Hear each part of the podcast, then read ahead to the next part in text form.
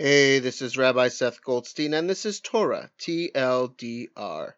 This week's portion of Tazria is concerned with various states of ritual impurity, how one gets it, and how one gets out of it.